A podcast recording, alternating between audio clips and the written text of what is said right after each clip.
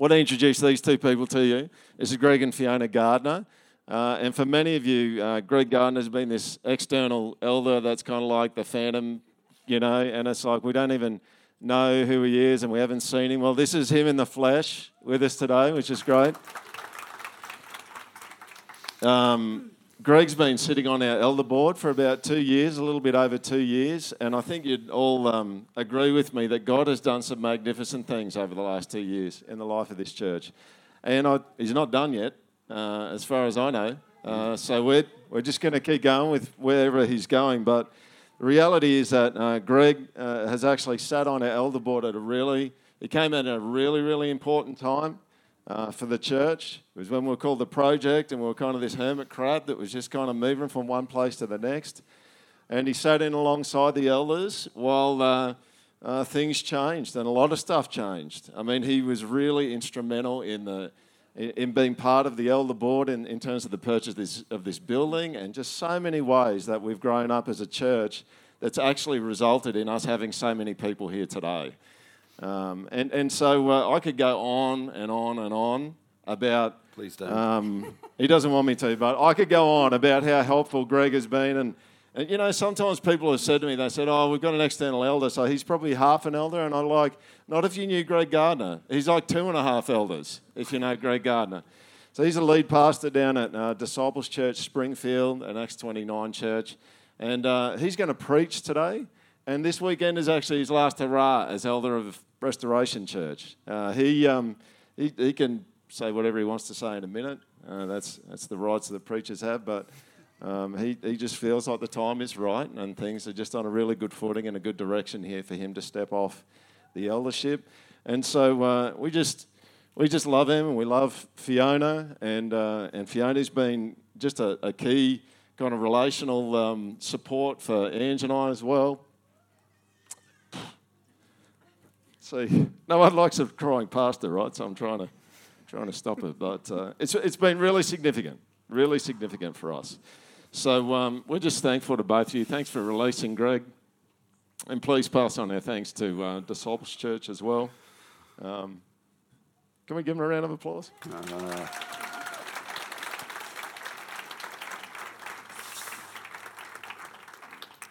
brother, thank you. Um, Pete's the emotional one of us. Um, uh, Fiona's the emotional. See, they're giving a hug. Um, uh, the Lord has wired your pastor and I very differently, but it means that we work together quite well. And it's been a real privilege for the last two years um, to be a little bit a part of what's been going on here in Toowoomba. In fact, it's been a great pleasure. Um, we came at a time where, yeah, there was some, some, some white water uh, and the boat was, was knocked around a little bit. Um, but my goodness, has the Lord done some work over the last two years? And I've just been along for the ride. It's been great fun. And I just love to come here today and to see all you people here and this building that they told me was going to last for a long time. May not if you keep growing in the way that you're growing. So, um, um, but look, um, it's, it's, it's been great, and Fiona and I have enjoyed it, and we've just enjoyed the fellowship um, and camaraderie that we have as um, fellow pastors, ministers, and friends uh, in the Lord. So um, it's been great. Thank you for welcoming us. Uh, it's been good. Uh, today I'm going to preach from Psalm 3. And so if you've got a Bible handy, uh, I'd just like to read. It's not very long, it's not like the reading I gave Pete before. Um, sorry about that, mate. Um, there's just a couple of verses here. So let me, let me just read you the whole psalm through, and then I'll try and unpack it helpfully for us. So, uh, Psalm 3 from verse 1, hear God's word. It says this Lord, how many are my foes? How many rise up against me? Many are saying of me, God will not deliver him. But you, Lord, are a shield around me, my glory, the one who lifts my head high. I call out to the Lord, and he answers me from his holy mountain. I lie down and sleep. I wake again because the Lord sustains me. I will not fear, though tens of thousands assail me on every side. Arise, O Lord, deliver me, my God. Strike all my enemies on the jaw, break the teeth of the wicked. From the Lord comes deliverance. May your blessing be on your people. This is the word of the Lord. Would you join me in prayer? Let's just pray. Father, we, we all know that our mental posture just so affects so much of how we approach life and how we deal with life's circumstances. So, Holy Spirit, would you use your sword, the word, this morning to encourage us, encourage our hearts, our minds, to live in such a way that we, we are standing on that, that rock that we sung about earlier, that is you, Jesus. Speak to us this morning in the ways that we need to our hearts by your Spirit, we pray in Jesus' name. Amen. Well, we're here at the beginning of 2023. Summer school holidays are just about done. School's about to launch back in. Uh, maybe you've had a chance to have a bit of a break, maybe a bit of a holiday, and that's kind of all over now, and we're, we're launching into calendar year 2023. I wonder how you're feeling about that the prospect of what's coming your way in 2023? Are you feeling a little bit apprehensive? Are you feeling a little bit fearful? Are you feeling a little bit anxious about what might be coming your way during this particular calendar year? I think you've got every right to feel a bit anxious and a little bit pessimistic. If you're an avid consumer of uh, the news and the media, there is every reason to be a little bit apprehensive about what's coming our way this year. Just, just, just look globally for a second. The war between Russia and Ukraine, that's continuing. And if good old Vladimir Putin starts to lose, he's always got the red button that he's going to press. And if that thing goes nuclear, man, what's the world going to look like then? And there's a high likelihood of that.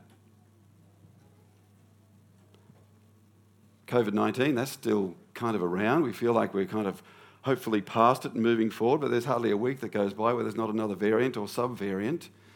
And man, I still don't think we know half what we need to know about that thing, or even how we're treating it at the moment. So that's still there, that's around the corner, that's lurking. Environmentalists tell us that if we continue to put carbon into the atmosphere, the Earth's going to continue to get warmer and we're going to have more weather catastrophes, more natural disasters. That's coming our way. On the domestic scene, You've probably noticed cost of living has been going up. Interest rates going up. They're a pretty blunt economic instrument. They affect people with young families and people on low incomes the most. And so cost of living is rising. Interest rates continuing to go up. There's lots of theories about whether interest rates will go up or down this year. But as you look at your bank balance and you look at what's ahead, maybe you're a little bit fearful about that. On a personal level, maybe there's something that you're dealing with of a health nature. And you're just wondering, is this, am I going to get the right specialist this year? Is this going to go well for me or is this going to just continue to get worse? Maybe there's some relational conflict in your life. And it's just one of those, it's one of those kind of relational things that could uh, just at the, at the, at the, at the wrong word being said at the wrong time, it just could go really, really well or really, really bad. Maybe you're starting year 12, big year, big exams, lots of assignments. You're wondering how that's going to go. Maybe you're at uni, final year there, same deal. Just wondering, am I going to be able to cope? And am I going to be able to get this thing across the line? Or maybe you've had a problem at work that the boss just hasn't been dealing with. Maybe the problem is the boss. And you're just wondering, is that going to change this year, or am I going to have to put up with more of this same old that I've been putting up with for a while? Plenty of things to be pessimistic about, plenty of things to be worried about, plenty of things to be anxious about. If you were to speak to a psychologist, a psychologist would probably tell you there is plenty going on in our lives, in the world, and maybe in your life that should mean that our, our mental health is pretty poor. And that's what's coming our way in 2023. So it's really good this morning that we are getting to look at Psalm 3. Let me tell you a little bit, a little bit about Psalm 3. Before we get into it, I just want to, I just want to give you the context uh, behind it because even though it's Psalm 3, Um, this is a, and, and, and, this is a psalm that was written by uh, King David, king of the Israelites, right? And you would think that because it was Psalm 3, this, would, this might have been one of his early ones, right? But it wasn't. It was one of his late psalms. It was probably one of the last psalms that he ever wrote. And yet it's there at number 3. So I want to give you a bit of the context because we're told what the context is. And the context was the reading that Pete gave us just a little bit earlier. So David was the king of the Israelites about a thousand years before Jesus came on the scene. And he was one of the great kings of Israel. He was a victorious warrior. He had many, God gave him many victories over um, all of their enemies. And he was one of the kings who actually united all of the tribes of Israel. Not many of the kings united all of the tribes together, but he got it together. And he brought about a dynasty that was going to last for generations. In fact, the prophets said that through your line, David, the Messiah would come. So, David's a really important king in the history of, of, of all of the Israelites. He had many wives. That wasn't cool. And he had many children.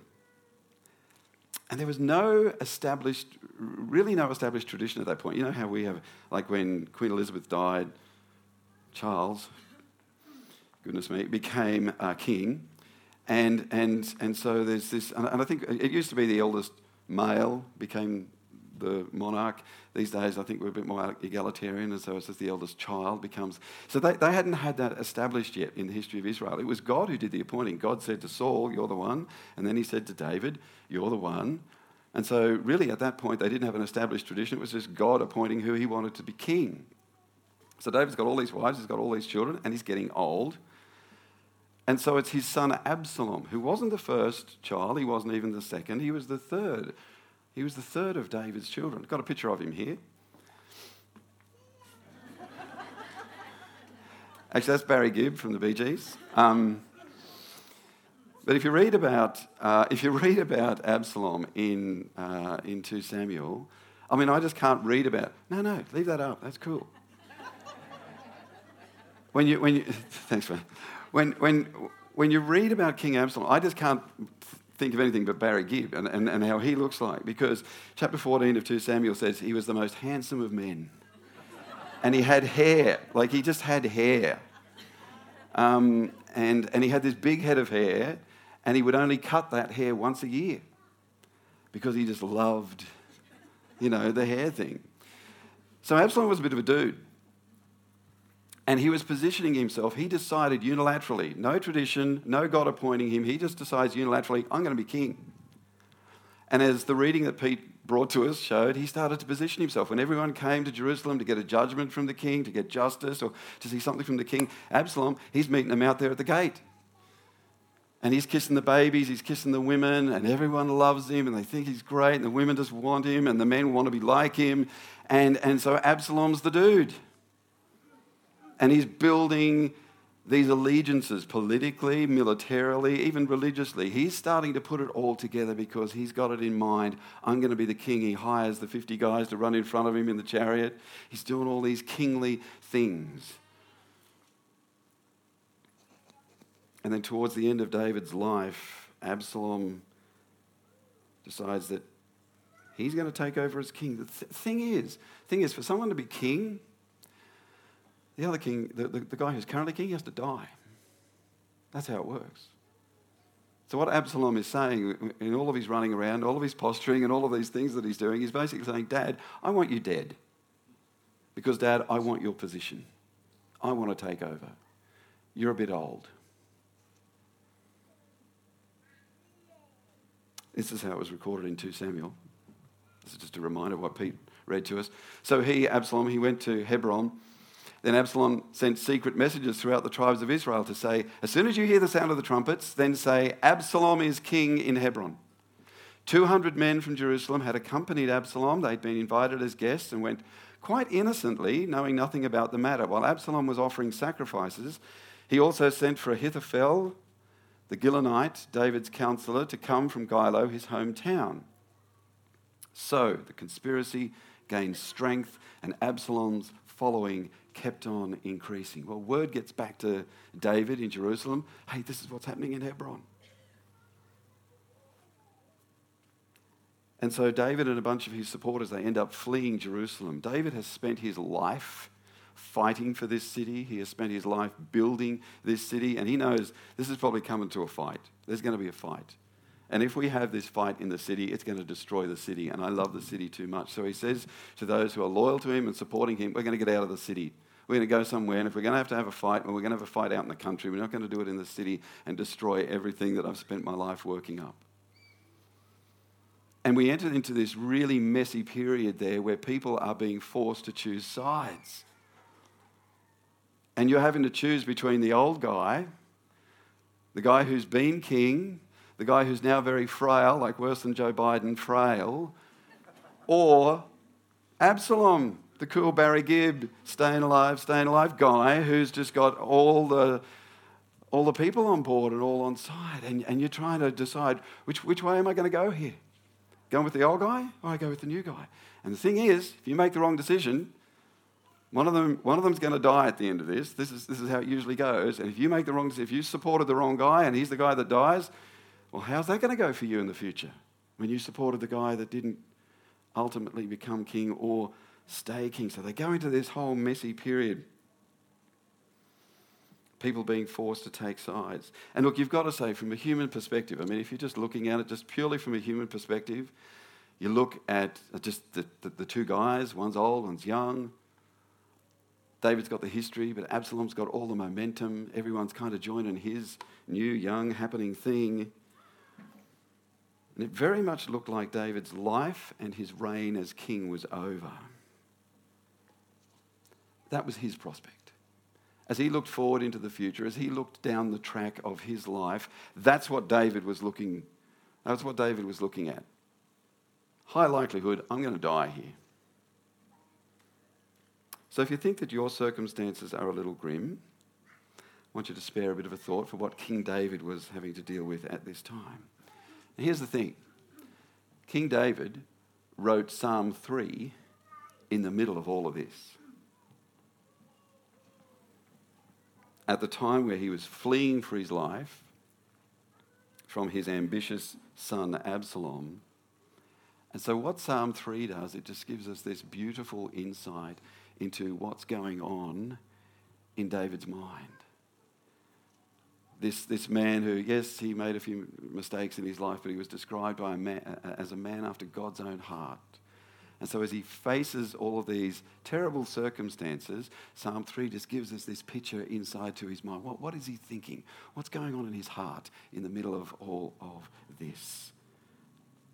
So, with that introduction, let's get into the sermon. And Ange said to me, How long are you going to preach? I said, Ah, don't worry. Verse 1 O Lord, how many are my foes? How many rise up against me? Many are saying of me, God will not deliver him. So if you flick back in your Bibles, maybe just a page, you get Psalm 1. And there in Psalm, we don't really know who wrote Psalm 1. Uh, many think it was David. But in Psalm 1, you have the psalmist saying, What joy for those who do not follow the advice of the wicked. What joy. So you might think that it's a tad ironic that the guy who potentially wrote Psalm 1 is now in a situation where his very life is on the line. But I love this dichotomy, and I think this, this, this serves us really, really well. Because, get this, listen to me. Delighting in the law of the Lord and experiencing his blessing and joy is actually no guarantee of a trouble free life. Write that down. Delighting in the law of the Lord and experiencing his blessing and his joy is not a guarantee of a trouble free life. If you became a Christian because you think you are joining up for a life of ease and comfort, man, you need to reread the New Testament. Because we are not promised that. We are not promised that at all in this life. The next life, yes. The next, when Jesus comes back to gather us all together and take us to the new heavens and the new earth, that's the place where there will be comfort and ease. That's the place where we get to walk with Jesus. That's the place where there's no more brokenness and evil and sin. And, and that's the place that will be amazing and glorious. But right now, in this time that we are in, these last days, the New Testament calls them, what are we promised? Suffering. That's what we're promised. Suffering, trouble. Yeah, nothing good. use a golfing analogy, par for the course is suffering. If you experience any kind of ease and comfort in your life, man, that's a birdie, that's an eagle. That's God just being very gracious and very kind. Paul says we join him in his suffering so that we might join him in his glory.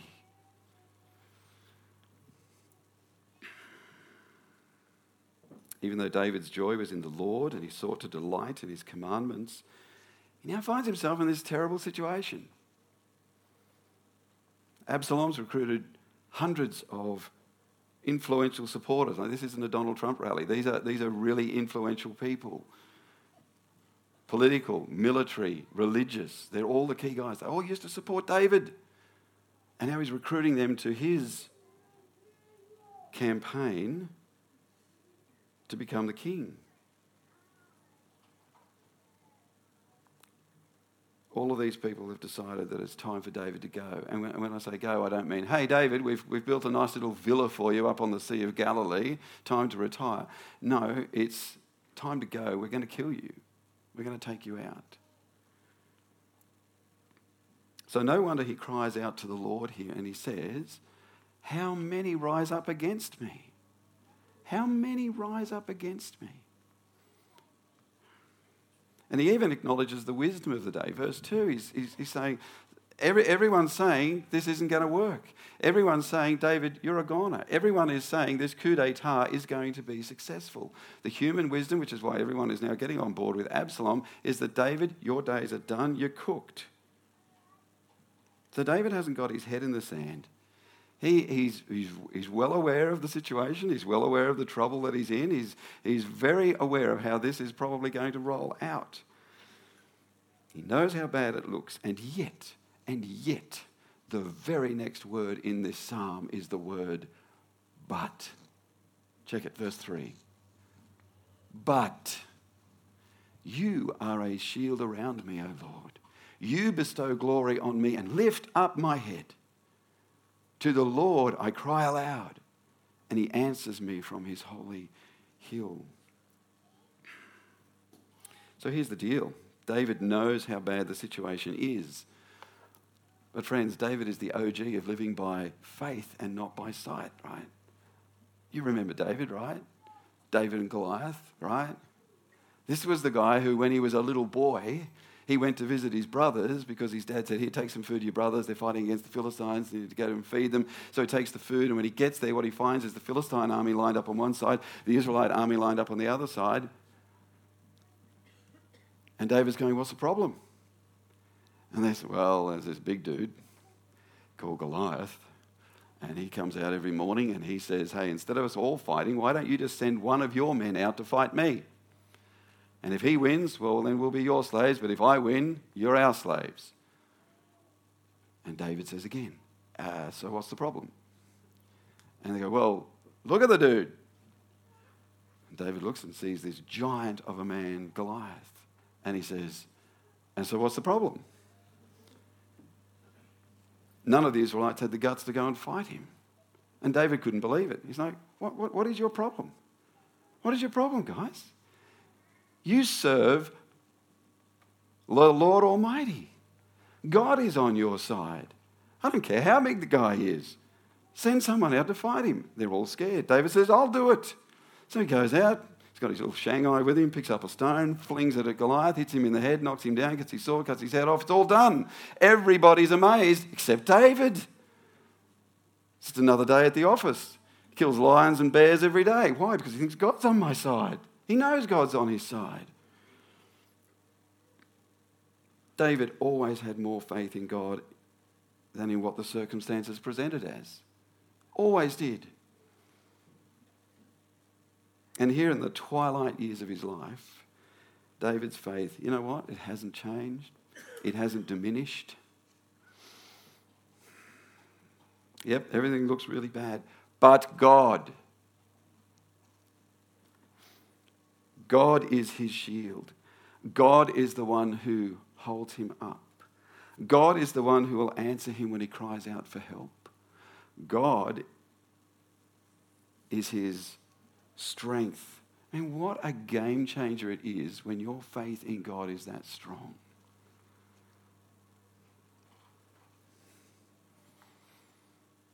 And for David, this wasn't just wishful thinking. And it wasn't just nice public theology, but underneath it all, like he's going home saying to his wife, I am absolutely crap scared. No. Because, and here, listen to me, write this one down. David allowed his theology to inform his psychology. David allowed his theology to inform his psychology. Have a look at this. Next verse, verse 5. I lie down and sleep. I wake again because the Lord sustains me. I will not fear the tens of thousands drawn up against me on every side. Now, the few hundred men that Absalom had, had gathered um, in, in, in Hebron quickly turns into thousands. Um, but, that, but that didn't matter to David. It wouldn't matter to David. It, it, whether it was hundreds, whether it was thousands, they would be no match for God. Not for David, but for God, who was the Lord of heaven's armies. And so, what does David do? He's asleep. I was going to go to bed. I'm going to have a sleep. I've got a thousand, thousands and thousands of men about to march against me, but I think I'll have a nap. And he goes and he lies down. He isn't up all night worrying. His body isn't such a stress ball that he can't physically get to sleep. No, he sleeps soundly and safely in the knowledge that God will be watching over him. Isn't that amazing? I think it's amazing. I think it's a very beautiful picture of faith in practice. In the face of one of the most stressful situations that you could think of, where your life is literally on the line, David is a sea of calm because he lets his theology drive his psychology. Friends, today I just I, I want to encourage you to live with that kind of faith.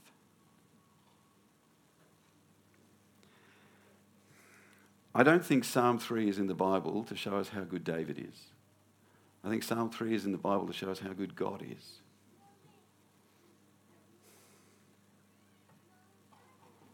And how God can be trusted.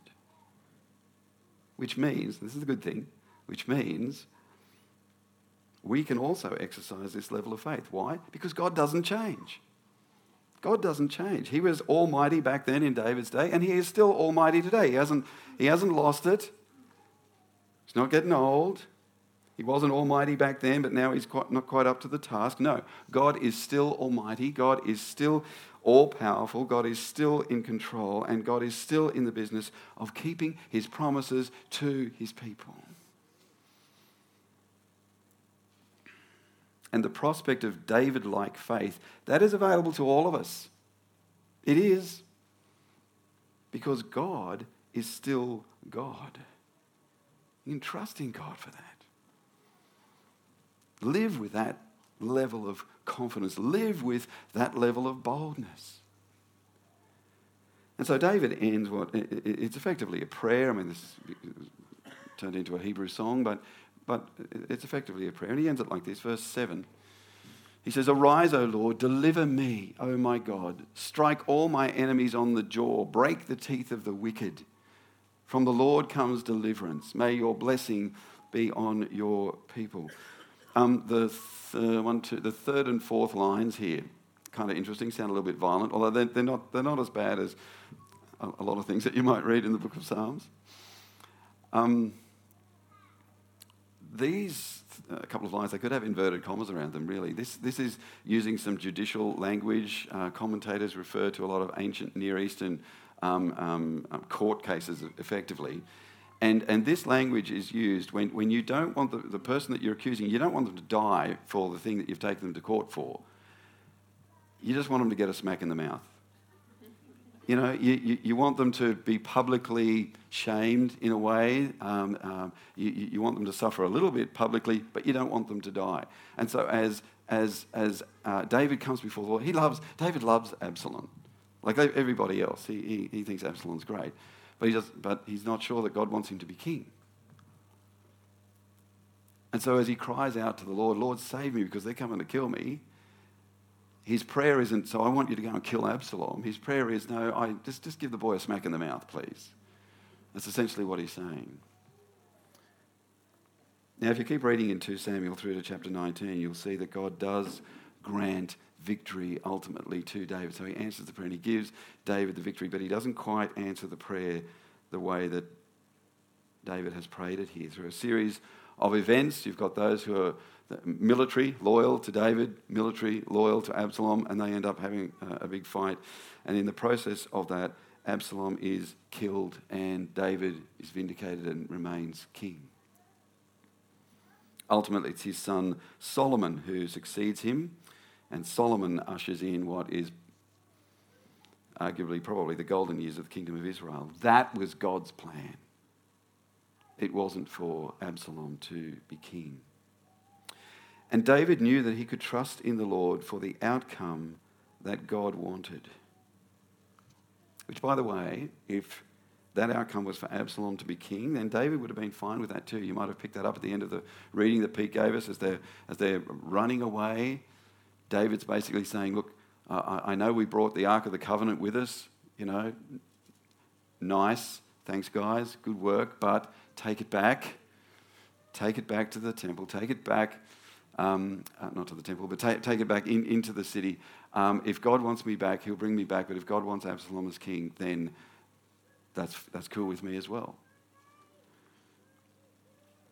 You see, success isn't getting the outcome that we want. Success is trusting God for the outcome that He will bring about. That's another one to grab hold of. Success isn't getting the outcome that we want. Success is trusting God for the outcome that He will bring about. Friends, that needs to be at the core of our faith. That needs to be the, one of the things, at least, at the core of our faith. Because as I said before, following Jesus, that isn't a guarantee of a trouble free life, or it's, it's not even a guarantee of a long life. Trusting in God means that you're trusting in the outcome that God's ordained and trusting that that outcome is going to be the best outcome. And if God is God, then, then we should not only be satisfied with that outcome, but we should delight in it. We should delight in it. And if that outcome is not at the core of your faith, then you're going to find yourself wrestling with God because sometimes we, we get into a situation and there's this particular circumstance and we've decided for ourselves what the outcome should be in order to, to, to make things better. And so we've got this thing going on, and we've decided, no, this, this needs to happen. My boss needs to get sacked. You know, if, if that happens and he goes, then, then, then everything's going to be great, you know, at work. But that might not be God's outcome.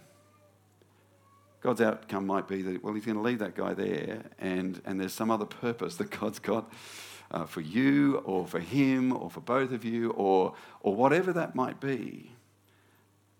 And if, if, if your attitude is always, well, the only outcome that I want is for my, my solution to get through, if that's the only way, you know, that's the only thing that you want to have happen, then you're going to find yourself wrestling with God. Read about Jacob, how that turns out. Long term, you, you, you, just, it's, it's just a wrestle, it doesn't end. It's, it's, there's, there's anxiety, there's more tension, it's this ongoing, on, there's no joy in it. I don't watch wrestling. I saw it once at the Olympics. They didn't have joy on their faces. There's no joy in the wrestle. So success is trusting God for the outcome that He's going to bring about. Just, just trusting Him for that. Just like David did. If I'm, if I'm to stay on as king, great. If Absalom's to be king, great. I just trust God. You, you got this, Lord. So, Psalm 3 is kind of a testimony for exercising faith in the middle of what might appear to be a pretty hopeless situation. And maybe as you look at the world, and maybe as you look at a particular circumstance in your life right now, maybe that's how you're feeling. You're feeling pretty hopeless. You're feeling like this is a pretty tough situation. But if your faith is in Christ, and look, let me just pause and unpack that a little bit, because there might be someone, I don't know you all, there's, there's, like a handful of people here I know, so I'm just not going to assume that you're all, that you're all Christians. Um, what I mean by faith in Christ means that you're trusting in Jesus for your eternal life. You're not thinking that you're good enough to get to heaven, that you're good enough to have a relationship with God. if you're in Christ, what, you, what you're saying is, no, I'm not good enough for any of that, but I'm, uh, and I need a Savior, but I have a Savior in Jesus. And when I put my faith and my trust in Jesus, you know what happens? We swap records. He takes my record of sin, and the wages of sin is death. Jesus takes that to the cross and he dies on our behalf. And he gives me his record. What's his record? Sinlessness, righteousness. He gives that to us. And God, God looks at us and he sees us righteous and beautiful. He says, Wow, you look beautiful because we bear the righteousness of Christ. And so when I say if you have faith in Christ, if you are in Christ, and that's what I mean about that, that your, your faith and trust is in Jesus. You've repented of your sins, you put your faith and trust in Jesus. He's dealt with your sin, He went to the cross and paid the debt that you, you should have to pay for your, for your sin, but He paid it on your behalf. And you are now free and you're clothed in His righteousness, and you, eternal life is yours. There's nothing surer of it because Jesus has done it all. We're not, we're not hoping He'll one day do it. He's done it. He's done it. It's all done. It's finished, He said. So, if your faith is in Christ, then you now have the means of living in such a way that your circumstances should not dictate how you're feeling. Ooh, that's fresh. Jesus contrasted the way of faith with the way of despair like this. This is our last Bible passage. This is from uh, Matthew chapter 7 verses 24 to 27. This little parable. He says, Therefore, anyone who hears these words of mine and puts them into practice is like a wise man who builds who built his house on the rock. The rain came down, the streams rose, and the winds blew and beat against that house, yet it did not fall because it had its foundation on the rock. But everyone who hears these words of mine and does not put them into practice is like a foolish man who built his house on sand. The rain came down, the streams rose, and the winds blew and beat against that house, and it fell with a great crash.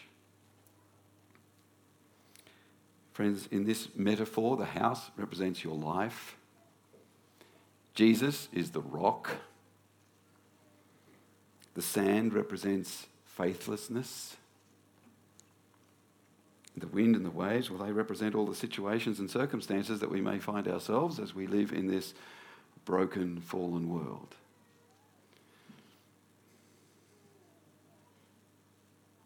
Psalm 3, Psalm 3 is really a description of this parable being put into practice, isn't it? If you think about it. David had some pretty severe wind and waves beating against the house of his life but his life was built on the bedrock of his faith in the Lord. And we've seen how that just made all the difference. Just made all the difference.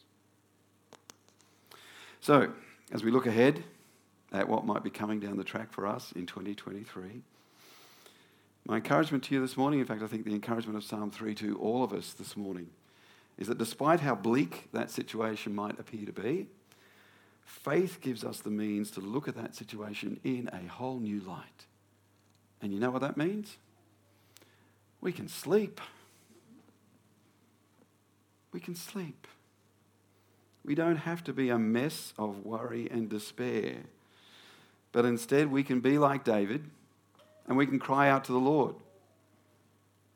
And we can be very real with the Lord about what the circumstance or situation might be. We can be, be very honest with Him. And, and the book of Psalms is very raw, it's very honest about uh, uh, what the psalmists are, are going through. So God doesn't want us to sugarcoat it, He wants us to be really real with Him. He wants us to cry and say, Lord, this looks bad. This looks like I'm done for all money. All the human wisdom that I am being given right now just says this is over and Maybe my life is over, this, my job is over, my health is over, whatever it might be. It just looks really, really bad. Be honest with God. But at the same time, as we're being that honest, we can exercise faith and we can say, like David, Lord, but you are the shield around me. You've got my back. You've said that you'll work all things together for my good.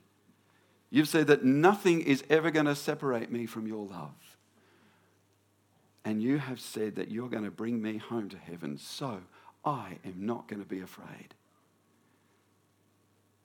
My life is built on the solid rock of Jesus. He is my Lord. He is my Savior. He died for me on the cross so that I could have eternal life. And God, if you're prepared to die for me, then I have every confidence that there is nothing that you wouldn't do to, as David said, hold me up.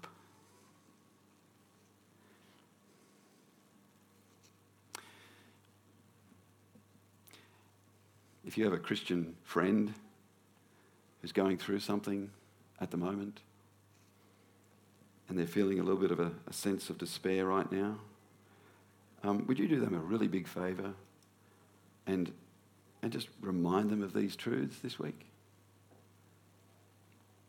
Get alongside them. Because sometimes we need help to remember that we're standing on the rock. Sometimes we're like the kids in the swimming pool. Have you ever seen a kid and, and they're at the, at the very shallow end of the swimming pool and they're just flailing, like they're just arms, legs going, trying to tread water, water, oh, I'm going to drown, whatever, whatever. And you're just like, wait, wait, wait, wait, hey, hey, Ben, Ben, Ben, stand up. And they stand up and the water's up to about here. Sometimes we're like that. The wind and the waves, everything's coming our way, and we just start flailing. We're flailing around, and our arms and our legs, everything's going everywhere. And we just need to say to our friend, stand up. You're on the rock. Stand on the rock that is Jesus. He's under you, He's got you, He's made all these promises to you. The wind and the waves, they can look big, they can look mighty sometimes. And we can start to be afraid. So, this is where we need to encourage one another. This is where community groups are so important. Because if today is the day that you need to speak to your friend about something, that I guarantee it, the day will come where they need to speak to you. Because there are going to be some wind and waves in your life, and you're going to need them to tell you, hey, just stand on the rock. Trust in Jesus. Know all the promises that He's made to you. No, not for a long life. No, not for a, a life with an absence of suffering or trials, but it's an eternal life. And He'll keep you and He'll bring you home.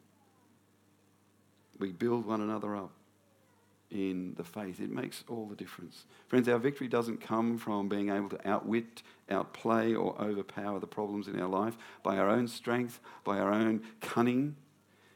Our victory, our victory over Satan, sin, and death, which is what Jesus gives us, our victory over life in this broken and fallen world, it all comes through Jesus. And when we exercise that faith in Him, well, our life just won't collapse like the house that's built on sand. It'll stand strong and it'll stay strong until Jesus takes us home to heaven. We should live with that sort of confidence. Confidence that shows that we have faith in a mighty God, a mighty God who has come very close and become very personal with us. And so we can now walk in the security of his sovereign grace and his sovereign care over us. That's it. I'm finished. Let's pray. Father, we thank you for your wonderful promises. That no matter what life sends our way in 2023, that you are, you are our shield.